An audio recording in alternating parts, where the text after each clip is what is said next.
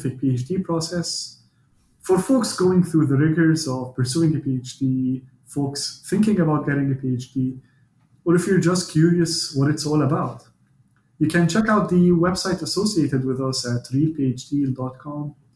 And we'd love it if you email us at our group email. That's phdealmail at gmail.com. Also, check the show notes on whatever pod app you're using for that information.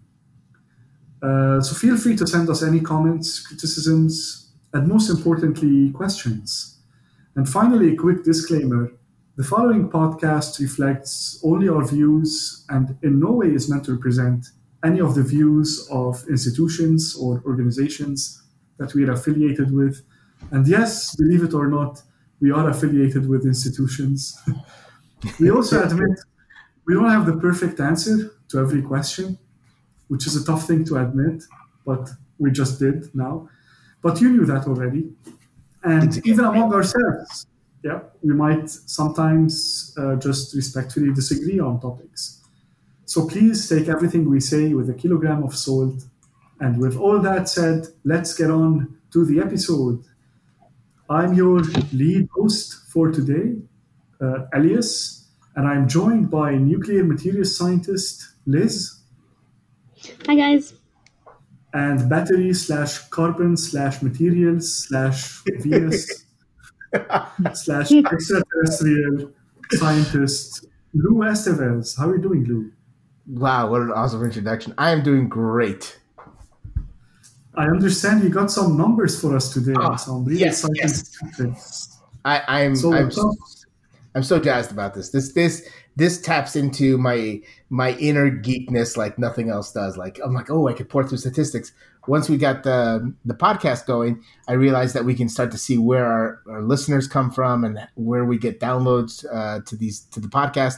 And so that, of course, like you know, I can delve deep into the details and and plot them over time and put together all kinds of graphs. But just to give you a brief synopsis, we are worldwide. Just so you know, the we have PH dealerinos everywhere. As we uh, from we have one download. This is just download, so so I don't know. so this is we have one download in Greenland. We have uh, so whoever Greenland. So whoever you are in Greenland, you listened to it once, you didn't like it. That's cool, man. That's or, or, you know, like I'm fine with that. But give it another try. Listen to another episode. It's okay. You know, I promise not to talk as much. You know, you know, Greenlanders notoriously finicky about their choice of podcasts. I've heard I've this. Heard.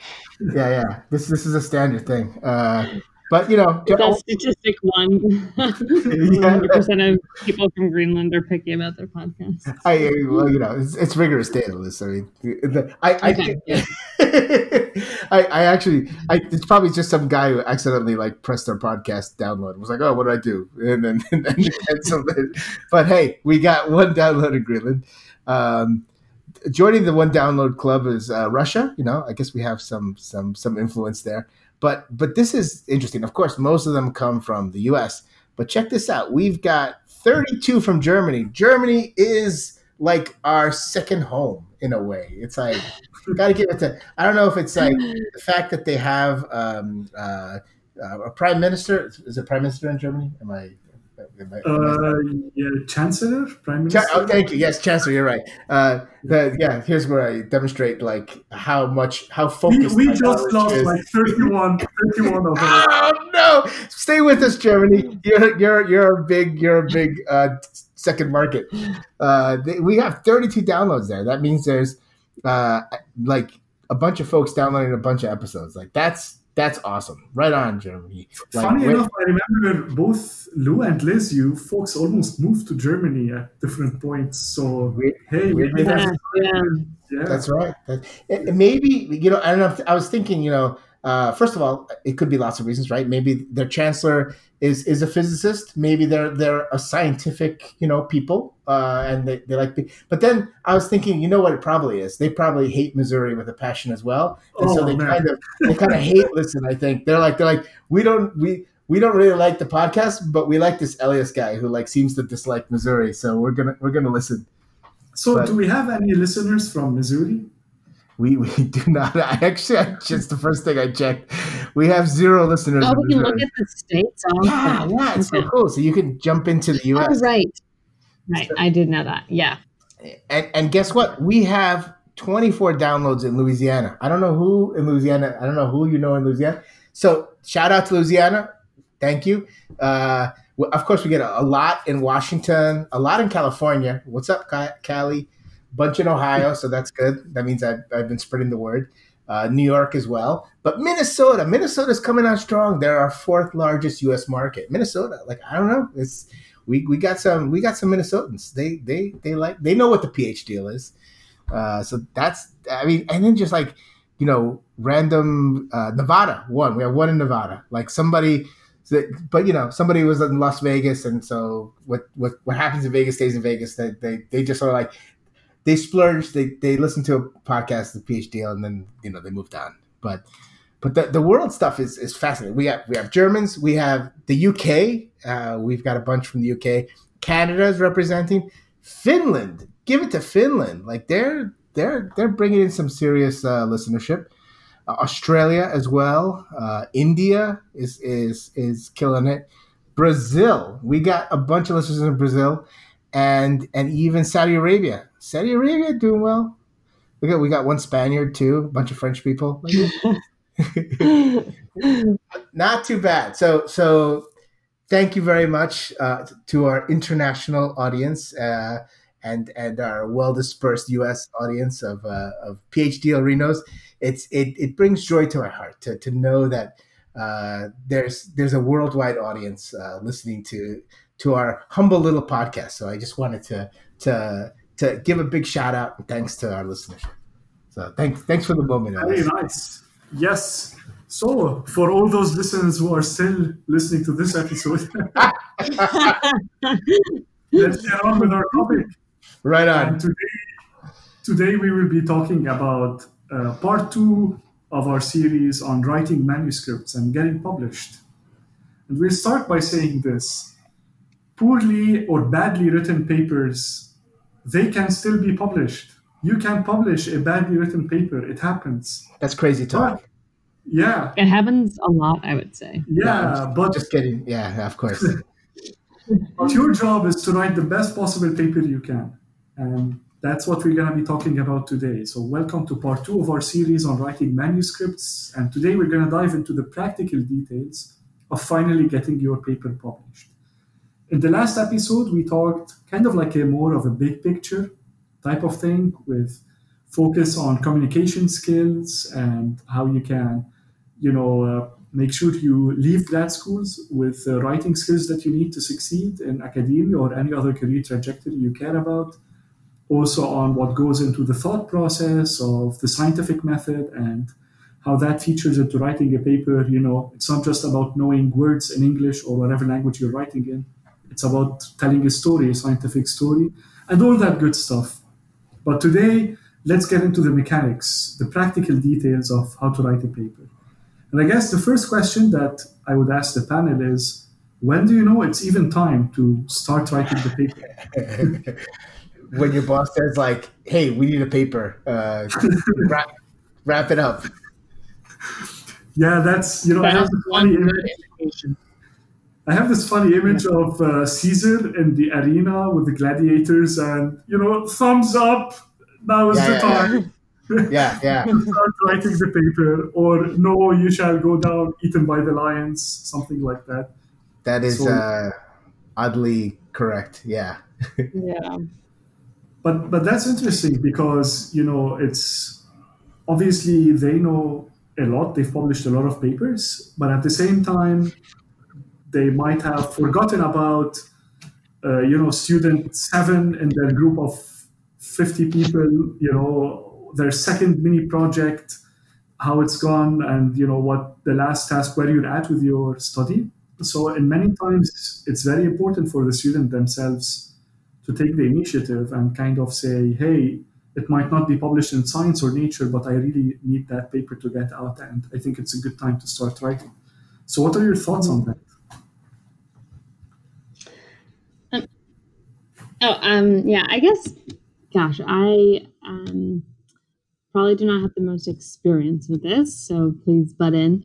But I would say um, I think you should probably get a good sense of what is, um, you know, publishable information or what would be value added to the literature from something like a literature review or your own background reading, right? You should get a sense of what are other people talking about, what is new, what are the gaps, and if you have data that is a coherent story that fills one of those gaps, then I think it's time to start um, you know, pulling together figures and an outline. Like, I think one of the best ways for me personally to work is start with the content, start with the figures.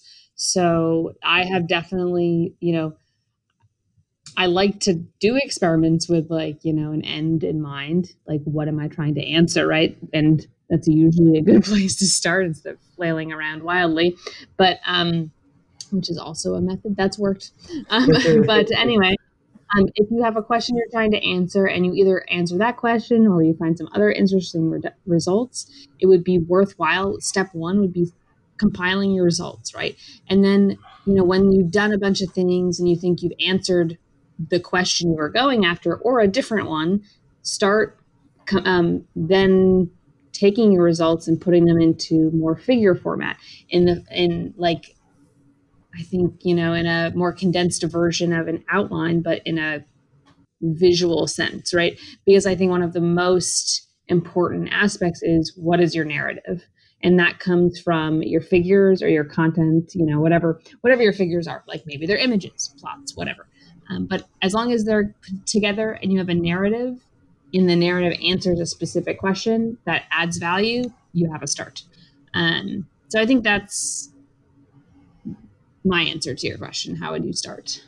Yeah, I, I would I would answer it first. Go to realphdl.com and go to go to the go to the expert section and look up uh, Jim Diorio's uh, really well written um, uh, section on basically how to how to how to st- start a research project because it's it's a very similar thing. You know, writing a paper or or or how to how to put together a proper research project. The same thing. You're looking for knowledge gaps, and you're looking for for answers to questions that that the literature has not answered yet, and that the that particular research niche needs. So you need to have like a pretty good plan going into it. Like most of writing paper is uh, is having everything uh, figured out beforehand. Unfortunately, that's that's hard to do at times because you know you we live in a world uh, with deliverables and as a PhD student, you may have a little more freedom, which is nice to delve into into details and then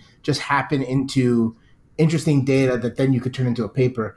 But uh, but you know, typically what what you should do is is look at the literature, like get the research field that you're working on. So let's say you want to work on supercapacitors, and, and that's what you're uh, that's what you're working on, or let's say you're you know, it could be anything.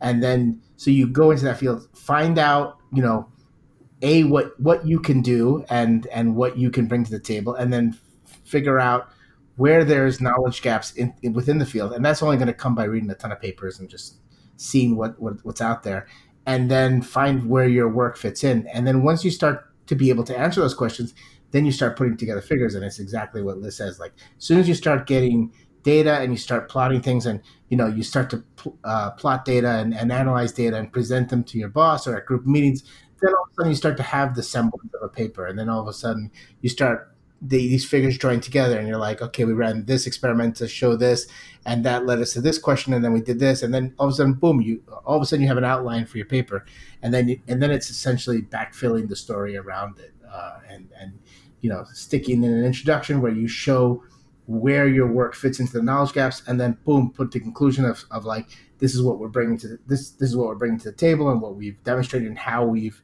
uh, fixed some of these knowledge gaps.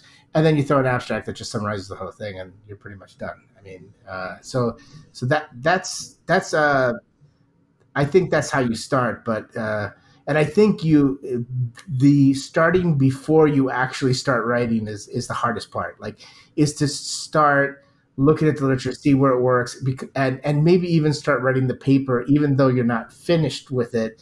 you can start writing on the data. That kind of informs you because it, it, what you end up doing is you find out as you write the paper, almost invariably, you'll always find out like, oh, I really can't make this claim without running XYZ experiment, actually, now that I think about it. Like I need to, to, to re, re like run all this stuff that I should have done while I was doing this stuff earlier. And so if you can figure that out sooner than later, that's better because then what ends up happening is you have all the data, you you you have outline and you have, you know, your paper and your figures, and then you start writing it. And as you so you, you think you have all the data, and then you start writing it, you're like, oh crap, you know what? We should have run some FTIR and and shown this, and we should have, you know, I'm, I'm claiming this, but I can't really demonstrate it. So then you have to go back and then run experiments instead of writing the paper. Whereas if you start writing it early, you start to hit those um, those those points earlier, and then while you're running other experiments, you can say, "Oh, let me run this experiment at the same time," and you're you're a little more efficient. But even though that's the way everyone kind of knows it's supposed to happen, it usually happens the other way, where you just get a bunch of data and then you're like, "Oh no, crap, we need to run this too." You know what? We should run this as well. But but that's that that tends to be yeah. I think that's that that is how I would start. Yeah, I I think one more thing I want to mention is that um, like as you're doing work, I think it's super important to compile your data in one spot. And that is immensely helpful. Like, at least to me, you know, if you do an experiment, even if you make a very preliminary, crappy looking plot, th- throw it somewhere so you can vi- like visually go to this and like look, oh, this is the data I have. And, and I don't know, it, it helps me a lot to be able to look at everything all in one place. And that um, I think as you spend more and more time looking at that sort of like, you know, your data compilation or whatever it is, um, then you kind of really get to know your data. Like, and and then and you're sitting with that data like day after day and you really get to know it. You know what you need more and you just kind of build from there. And i think you should it's something that nobody should nobody should get too attached to you know draft one figures or whatever. Like they're gonna change just like lou was saying. You're probably gonna add new experiments. You're probably gonna add new plots. Like but you have to start and that's the hardest part. Yeah i agree so to go back to what lou said you know in every paper there are a few of the experiments that are absolutely crucial for the story. Those are kind of the benchmark, the the, main, the flagship, let's call it, of that paper is basically this and this and this measurement that connect a storyline that arrive at a conclusion. And then there's a whole bunch of those supporting evidence and the things that you have to do is what Lutz said them, uh, called it. And that most probably will not completely change your story, or change it at all, even, but you kind of have to do it anyway. You have to support the claims that you've done. So many times, when you've arrived at that main thread of the story, that's the time where it's useful to start thinking of how to make those figures and how to write that paper. And then those other pieces you can build as you come along. And as Lou said, you notice the weaknesses and then you fill those weaknesses. And then, hey, who knows? You might still be surprised anyway. And then obviously you have to rethink your paper. Yeah. Yeah. But at the same time, usually it's most cost effective to start writing as soon as you can see that story, and then the pieces, the rest of the pieces fall into play. Be careful to be objective, but that's generally how most papers end up happening. And regarding what Liz said, I can't even, you know, count the times where I thought, oh, I made this figure. That's it. It's not like I've ever gonna come come back to it and edit it or change it, or even a measurement where I said, okay, that's a useless measurement. No, actually, there's no such thing as useless measurements. Actually, there are, but they still end up.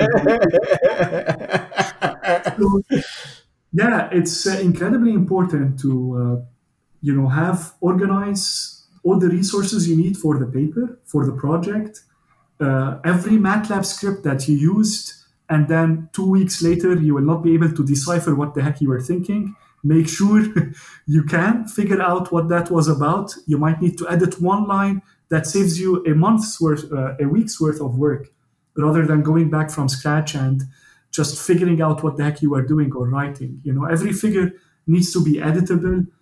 data needs to be accessible. Everything is useful. Uh, don't think it's useless and then it's usually just 30 extra seconds to sort things in a folder at the time when you collected the data but it's uh, it's hours worth of work to figure out where everything is if you haven't sorted them out. So do not underestimate your useless data is what i'm saying. Yeah and i i love liz's comment about like put it in a pl- like one place and then just stick it there. Like you as soon as you start to throw it into disparate spots, you're like, oh, this is XRD data, and then I'll put this here.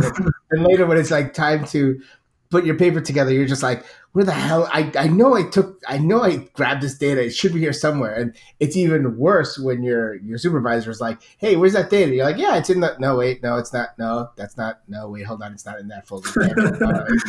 now I look like a disorganized fool. Like, uh, crap, crap. Where the hell? Of, of course, yeah. you never find it when someone wants it from you. Yeah, especially yeah, in, especially in real time, you know, if they're asking for it in real time, it's it's file number nine that you open and close, of course. Guaranteed, guaranteed. Yeah, so so keep it in one spot, like yeah, you know, and you'll save yourself a lot of hassle, like all over the place. Right. I think yeah. So one thing that I have found very helpful, and this is a personal preference that I've learned from someone I work with. Um, and I was grumpy about it at first, but now I'm not because it's useful. Um, but origin pages, I just copy them in. If I make a graph, yes, I save them as projects or whatever, but I copy the origin page into PowerPoint. Then, you know, wow, it's there also. Nice. Yeah. Oh, it's so a thing. You can just copy the origin page. It's a graph. It's a graph into PowerPoint. And then if you're like, you know, going, say if you want to share your data compilation with your supervisor or someone, you can send it to them and they can open the graph. Mm-hmm. Um, if you want to give people that power. This, this advice for me arrives seven years too late. yeah, yeah. I think you can do it in Excel also. I just don't like Excel, so I don't use it. Nobody likes Excel except for Microsoft. Like, it's yeah. it's. Oh, it's, I, maybe we shouldn't say these things. I don't know. Whatever. Oh, uh, Excel is the worst. It's uh, well, I mean, it's ah, I use it all the time though. Like, uh, just because sure, yeah. it's easy yeah. and. Hey, you know, works.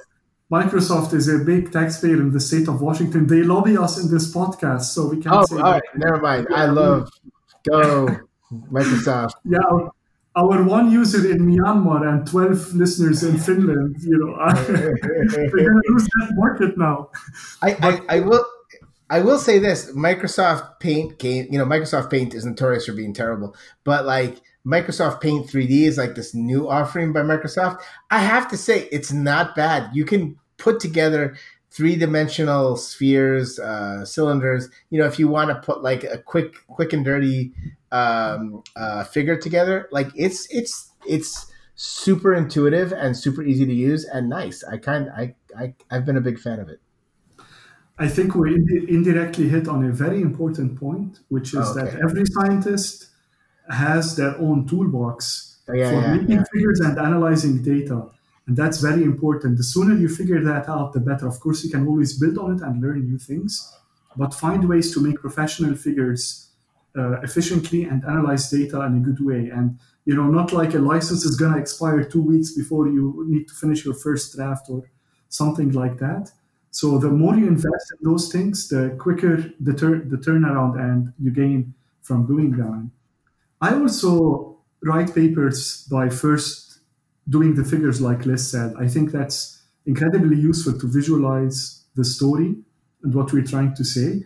And one thing I learned very early on is, you know, you know when you make a figure and then you say, hey, you know, this could be fixed, but nah, it's not that important. You know, usually, eventually, you're gonna have to fix it.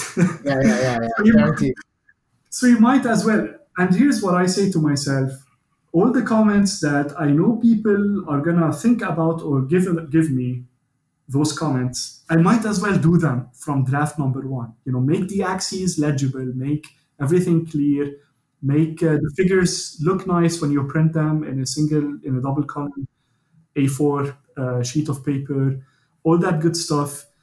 You immediately know if you're reading a paper, you immediately say, this is a good figure, this is a bad figure make your figures good. Everyone knows what they are when they look at them. uh, make yeah, yeah. everything clear. So that's yeah. very useful.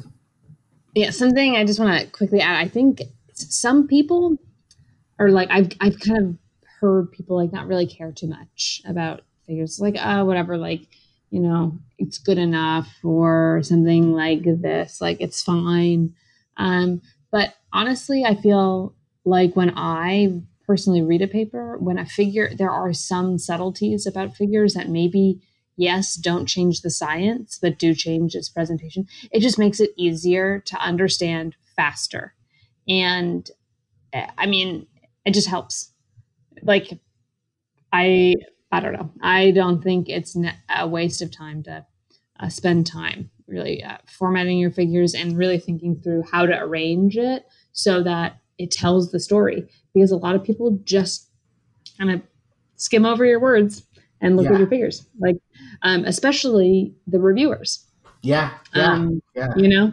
So it's important. Um, of course first priority one is what scientific like data and story are you communicating that's always priority yeah. one but um make it clear, make it easier. And like Elias say, said, if you know you can make it better, do it. Just do, just do it. Yeah. Oh, I have I have another world famous uh, now world famous Lou analogy for for. Uh, you know, we, we need a jingle for your analogies.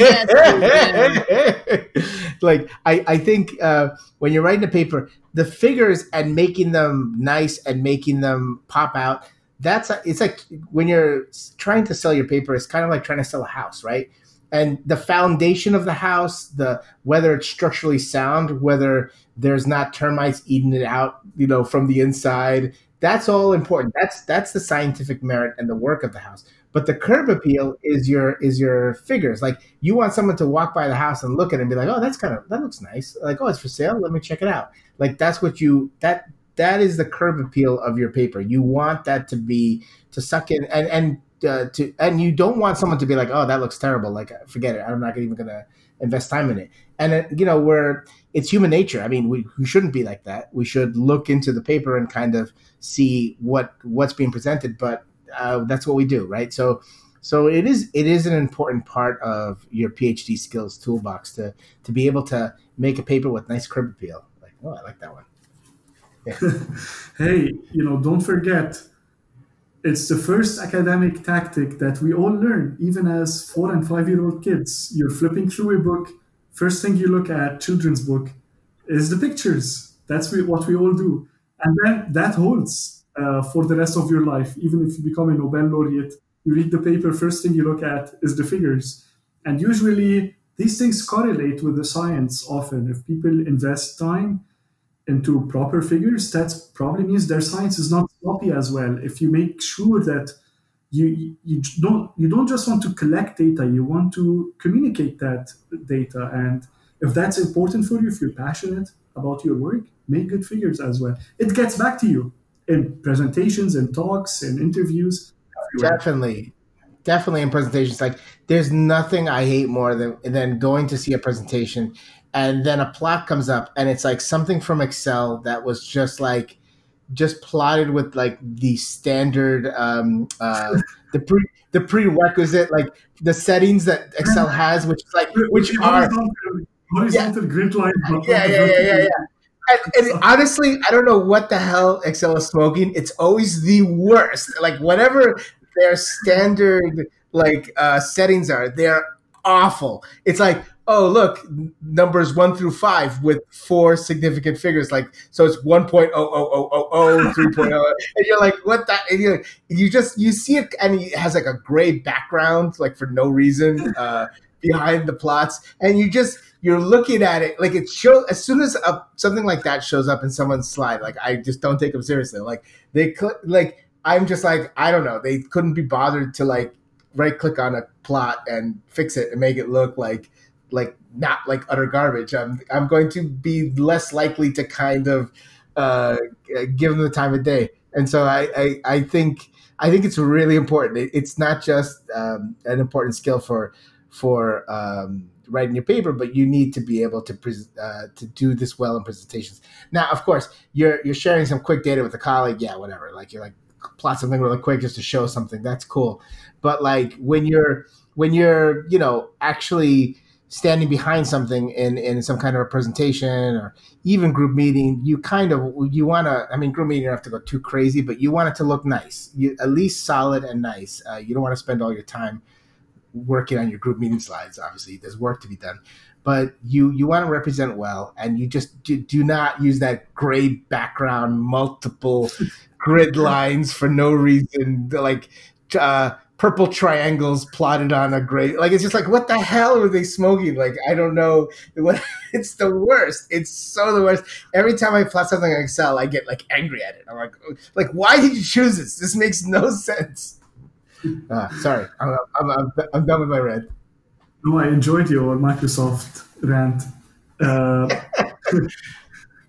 so one thing i like after the figures is to build momentum in writing with with the with the easiest section, or what I think is the easiest section, which is the methods, like the materials and methods section. Yeah, yeah, I like that. I mean, I find you can't do you can't do too bad on this section. I mean, it is what it is. You did the experiments. What did you do with them? So yeah, it's yeah. often a good place to build momentum, and of course, it's important to be clear to make sure experiments are reproducible. But I don't know about you folks, but I always find it good to just fall back into this comfort zone of the methods section and then uh, just build on that and move on to the results section and start describing the results and stuff. I I one thousand percent agree. Like that's I you, you, that building momentum thing just rings true. Like you just you sit there and you're like, then I did this, then I did this, and then you go into story time mode, and then you go into the story of what you're trying to do, and it just it yeah start with the methods. It's because it's easy right? You don't, you don't have to do the heavy thinking you know? You don't have to go why do we do this? What are we trying to show? You know you're like we took the sample we threw it in a sonicator then we put it in the vacuum oven and brought it to this temperature for x amount of time and you have it all written in your lab book and you're like and then you get to be proud of yourself because you actually took notes in your lab book of what you were doing and you're like hey look at me i did i did something like useful and good. And then and then you you, you build momentum into the rest of the paper which is like that is the perfect way to describe it. Like it's it's yeah that's yeah. I'm i'm with you right there. I totally agree. I do the same thing. I it gives me like a lot of like a, a strange sense of comfort to just write a title and the authors and their affiliations and like the word abstract introduction methods. And then you know you put the titles in there and then the methods section. You just start filling things in, and then once you have that section done, you're like, oh, I did a section. And then you just keep going. Like, I don't know. Even you know. Yeah, yeah, yeah. It starts to look like it. So then you know it is one. Just kind of like that. You know, you should act how you want to feel, or some. I don't know. we get it. if it looks like a paper, it's gonna be a paper. you know, with the results section, I think the biggest uh, pitfall for me when I started learning this stuff is to be over interpreting too soon. Yeah, yeah, yeah, yeah, yeah. Yes. And I just, you know, I had this very good advisor who was also an excellent writer, in addition to being a pretty good scientist, also. And he just taught me how to start by describing the results, not assuming that other people know about this stuff.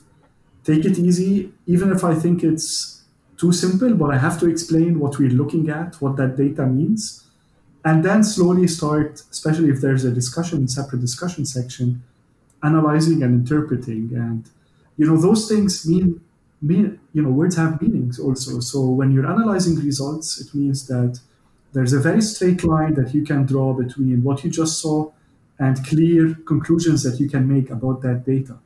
And then when you start interpreting the data, it means, well, yeah, probably uh, you kind of almost know what you're looking at. You kind of have those conclusions, but then it's a little bit speculative as well, which is important also in science. You need to make those projections as to what you think that data is about. But do not start making those projections without even describing what the heck that data is. And yeah, yeah. I worry that, oh, it sounds too dumb. But no, it doesn't. Actually, you've spent ages doing this stuff. No one else knows about it. So don't take it for granted and explain those things uh, otherwise, you know, it just comes out too speculative and too not sure and without a clear storyline, I think. Right. Yeah, I totally agree. Yeah, I, I was gonna say like I find that uh, just like you go right to the figures for that, like because that's that's um you have your figures there, so you just even though like you said, Elias, like it seems obvious, like you're like clearly this plot is showing that you know you have an increasing trend of blah blah blah. You still want to say that you just go there, you're like. Um, as shown in figure one, like the, the upward trend is, you know, uh, an upward trend can be seen from the blah blah blah from the running this experiment and then you don't want to start going right into which is indicative of you're like no no just just explain just kind of what's happening yeah, yeah. Like, uh, exactly. you know just save it for later save it for later don't worry just you know go into like like it's like you know just avoid that temptation you're like you know of like, and then you have this other downward trend, which means that I no no okay no just talk about the trends, talk about what's happening, like talk about the, the, the, values you're getting, like you know, and then and then build it, build it, build it, you know. Our like listeners are by not seeing Lou act this out; they're just hearing the audio, but they can.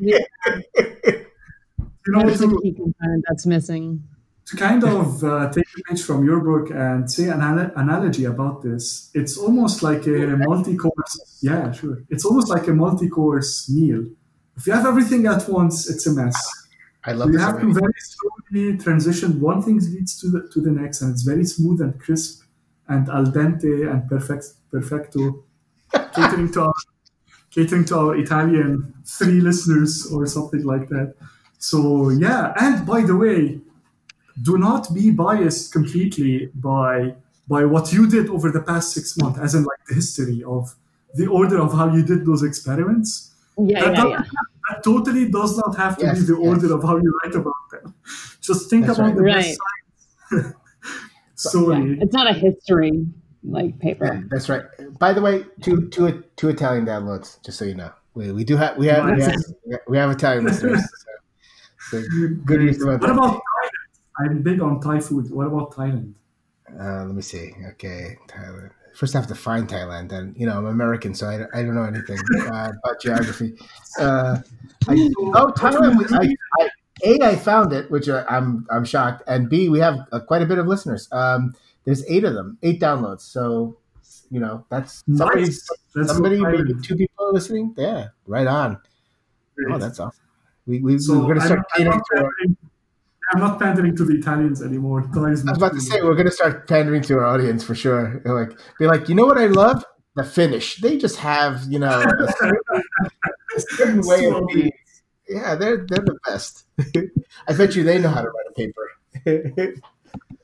so, what are your thoughts about the introduction, which I always think is the trickiest part of the paper to write? I always don't even know when to start. I, feel like I should start yeah. my like Pythagoras or Archimedes experiments explaining like how far back do you go in explaining the co- the concepts? I know, I know. I hate the introduction. I always hate it the most. Uh, uh, I I don't have an answer to your question, by the way. I just have a hatred for for the introduction. uh, yeah, I don't know. Go ahead, Liz. Yeah, I think. Uh, gosh, I am certainly not good at this, and I struggle with it a lot. But I do think the best way that, or the, the how I've improved, I'll say that, um, is by just reading. Like I read a lot of, I or I try, I try to read a lot of papers in, you know, with similar work or whatever it may be, you know, to what I'm trying to write about. And you start to, at least I think, especially like if they're in a journal that you're like trying to submit to, you sort of start to get this feeling. Like you get a feeling for this is how an inter this is the information in the introduction this is kind of how it flows. Um, and that's usually how i start. I just start by like um, you know you have to read anyways right? But if you read several introductions you for me i'm kind of you know i learn by repetition so i have to maybe read a couple a couple times over. And gosh, yeah, that's really kind of a fuzzy thing to say. Oh, you get a feeling. But I don't know. I think it's a place to start, uh, particularly when, I mean, it's always helpful. I think people do this different ways, but I think it's very helpful to start with a journal in mind. Some people just, you know, go for it and then think about, oh, I'm, this I'm the latter. Yeah, yeah, I'm the latter. Oh, okay. yeah, so I I like to try to think of a journal in mind because that really helps me think about what am I going to include in the introduction? Like how detailed is it going to be? How long is it going to be? That's cool. You know, um, things like that. That helps. Although I I know there's other ways of doing it, but I, I, I for me, uh, now, now that I've uh, recovered from my hatred of writing introductions, I, I think that the part that, that I tend to dislike is because you you want to it's a fine line you're threading. Uh, uh, i i've written a lot of papers on energy storage and i see uh, in with energy storage you have quite a bit uh, of of um, work that's publishable and that's scientifically legitimate but sometimes doesn't make sense uh, from a practical standpoint for like uh, a battery or an energy storage device.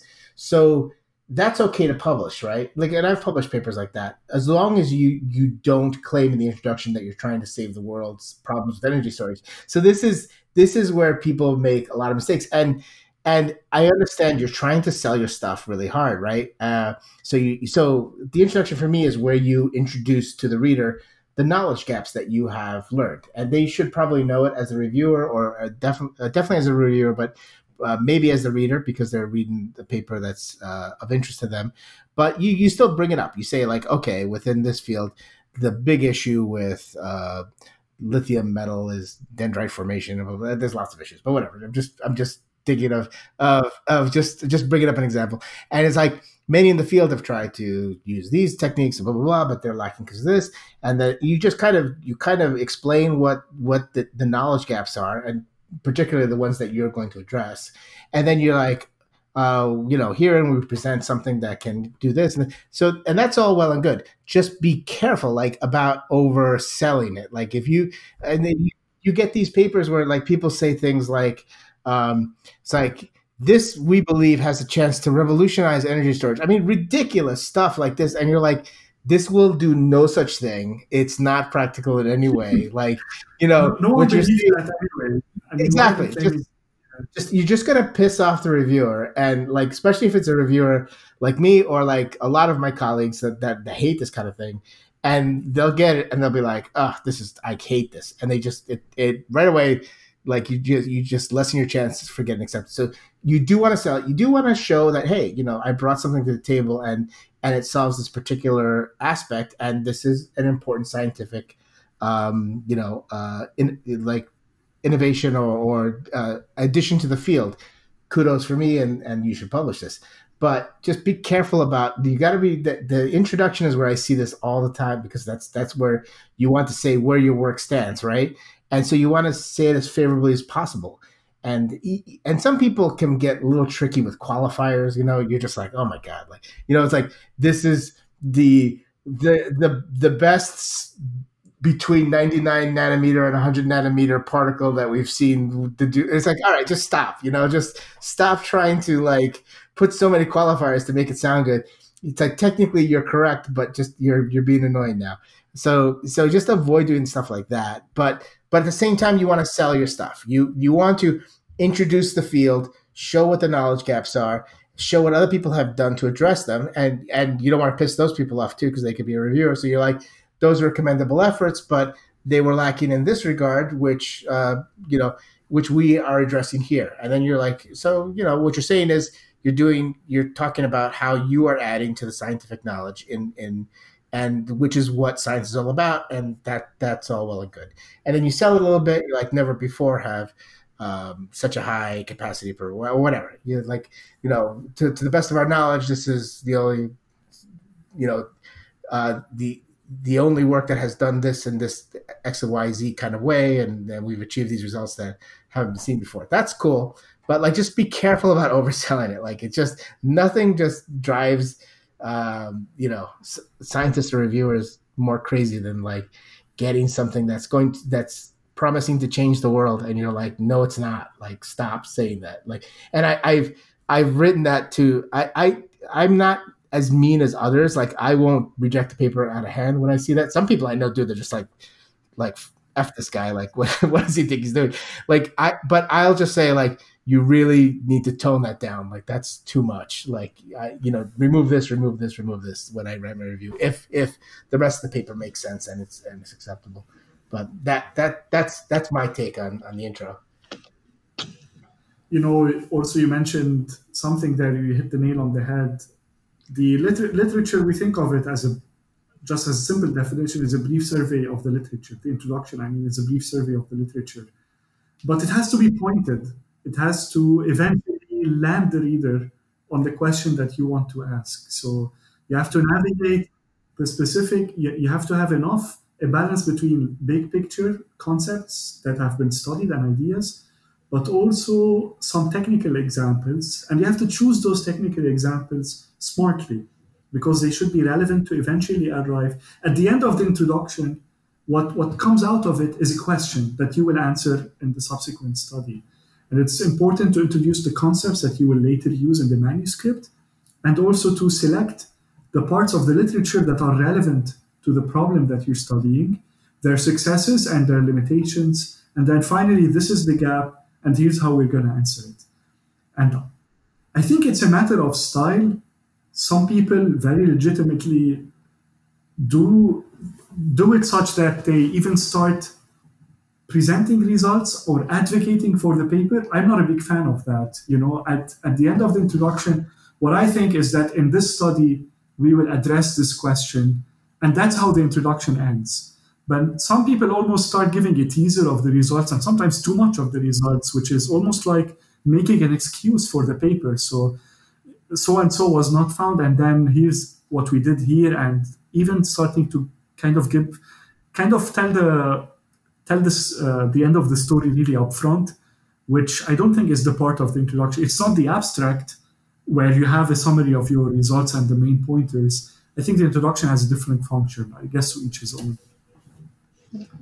Um, yeah, so I think um, so. I not every paper is the same, right? So like you know, I'm sure that will be the case for everyone. You don't write the same style like every single time, but um, in some papers I've written at the at the end of my introduction, I I have uh, said you know in this work we do X Y Z like we use this kite, you know, we use 2D spectral imaging to look at, you know, different things. I'm trying to be very vague. That's just too vague. We use this technique to determine this. And um, so, yeah, so I guess it's kind of, I've used the last paragraph of the introduction as kind of like a preview. Um, to Elias's point, it's pointed, yeah, but, right? But it's something you know, to do that, which I think is good practice, and some other thing to say. This is what we found, kind of in an yeah. introduction, and obviously. Yeah, some of the, especially the fancier journals, those boundaries between the introduction and the results section are kind of blurred anyway. And yeah. uh, you can start describing figures in the introduction. There's not even a demarcation of different sections. Yeah. And so I get that, but for like a traditional technical journal, say Journal of Physical Chemistry, C or whatever, I kind of like to say, okay, we will address this problem with so and so, but uh, but but and that's how it ends. You end with that question. That's right. Here's that's right. That's right. Yeah. You kind of end the introduction with with the um, you know, you, the thing you've been leading the reader to. Like you're you're like, here are the knowledge gaps. Here's what other people have tried. Yeah, and you're like you're almost like building this like this story and this narrative and this this crescendo of like, oh, and and and here comes the hero of our story, our technique for finding, you know, like, and then and then at the end, that's how you end your last paragraph and your last sentence is basically like, it's like, now, dear reader, welcome to the journey into what we did. And then boom, then go into Arabian Nights. like that cave in Aladdin. Uh, I kind of got this feeling from these vibes from uh, going inside the cave to find the uh, genie. it, it, I, I only know the it's a it's, it's a whole new world. That's the only one I know. Sorry. But but yeah, that I mean maybe phrased a little differently, but that's kind of what it ends up being, right? Like you're like, here, dear listener, is what we bring to the table, and then boom, then you then mm-hmm. that's the, that is the quote unquote introduction to what you're going to present, and that's that's kind of uh, that that's that's how it should end. But yeah, that's weird. I've never put like my results like or figures or anything in the intro. That seems kind of bizarre, but. Uh, all right. So, what about the conclusion?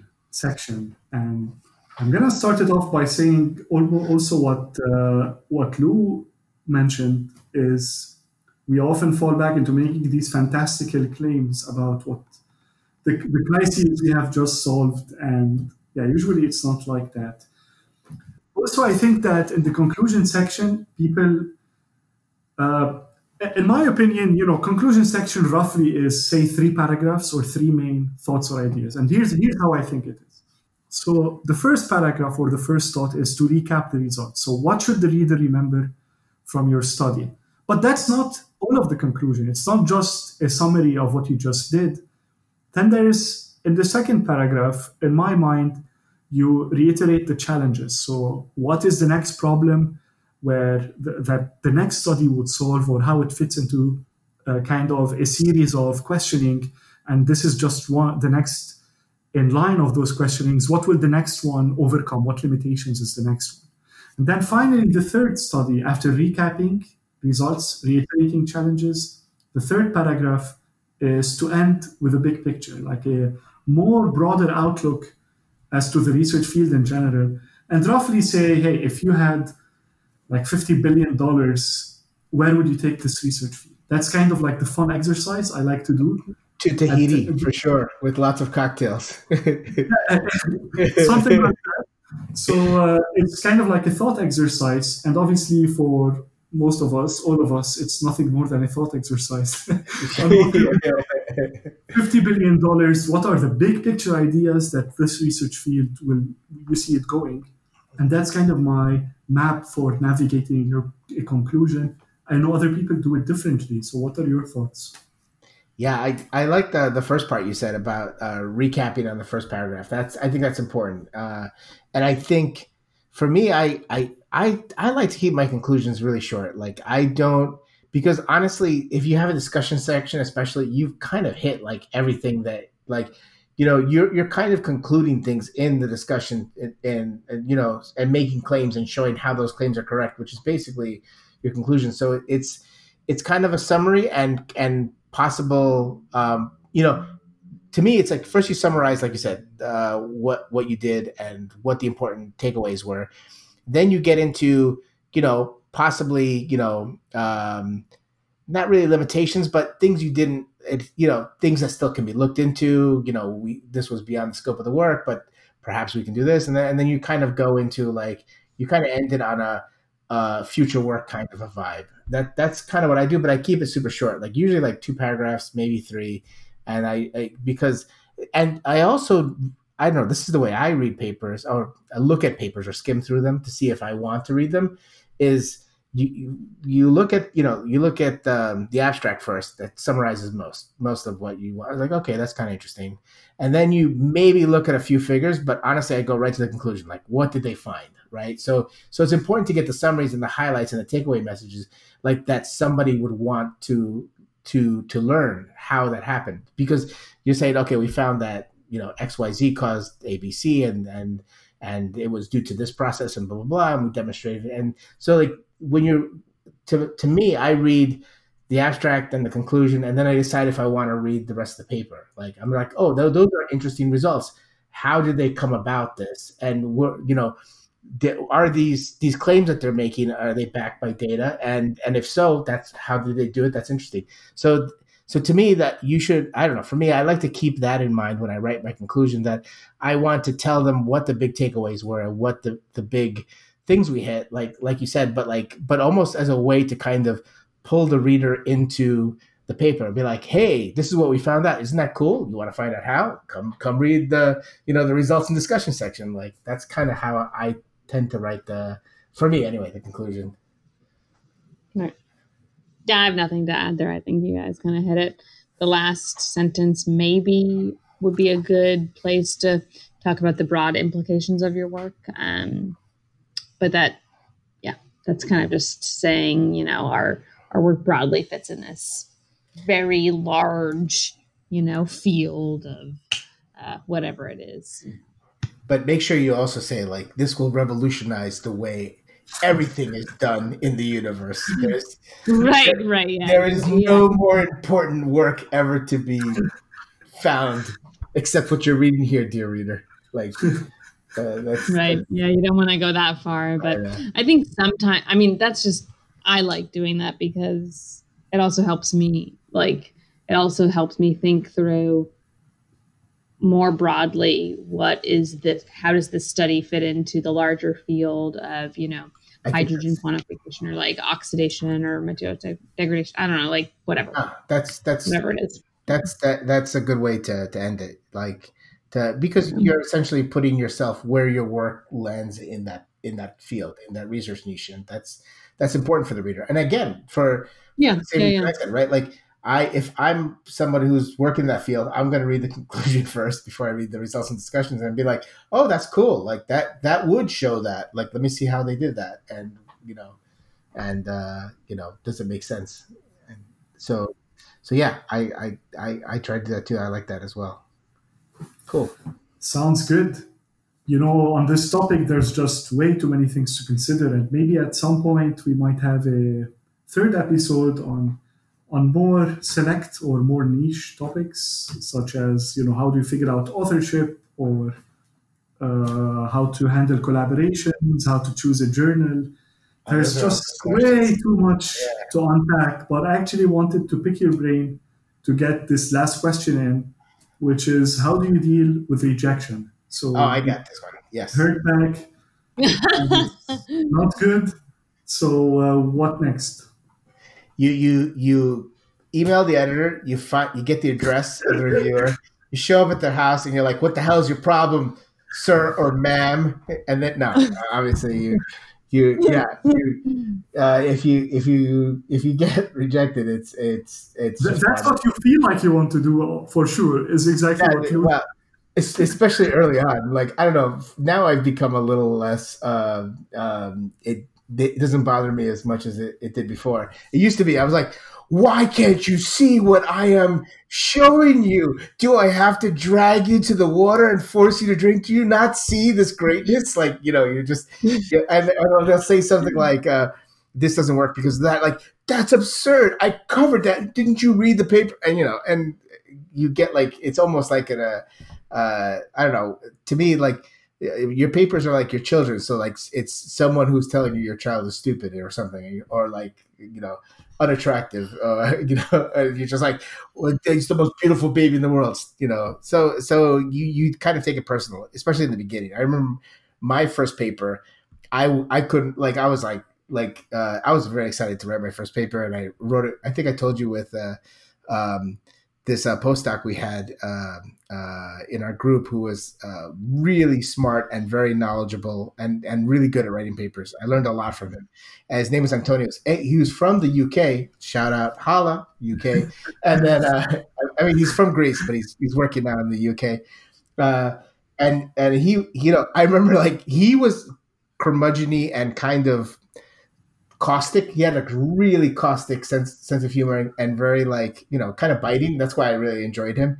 And um, I remember getting uh, he was he was the second author, so he's like a big part of the paper. And um, when we when we got the review, I, I think I think we got it accepted. Uh, the yeah, this is the review the the one that got accepted, uh, and it was like a nice journal and everything, and and everything was great. But I should have been happy, but because one of the reviewers was kind of didn't like some of the things we were doing, I was just kind of angry. I'm like, didn't you read the paper? And he's and, and, he's like, well, we have to respond to this. And it was my first time doing it, so I started doing the response, and I think I was writing like, he clearly did not read the paper, and he clearly did like this reviewer clearly, and he goes, no, no, no, no, no, you can't do that. And I was like, what do you mean you can't do that? Like you're Antonios, like you do this kind of stuff all the time. Like he's like at conferences and stuff. He's like, no, no, no, no, you can't, you can't, you can't write that that kind of letter to the reviewer.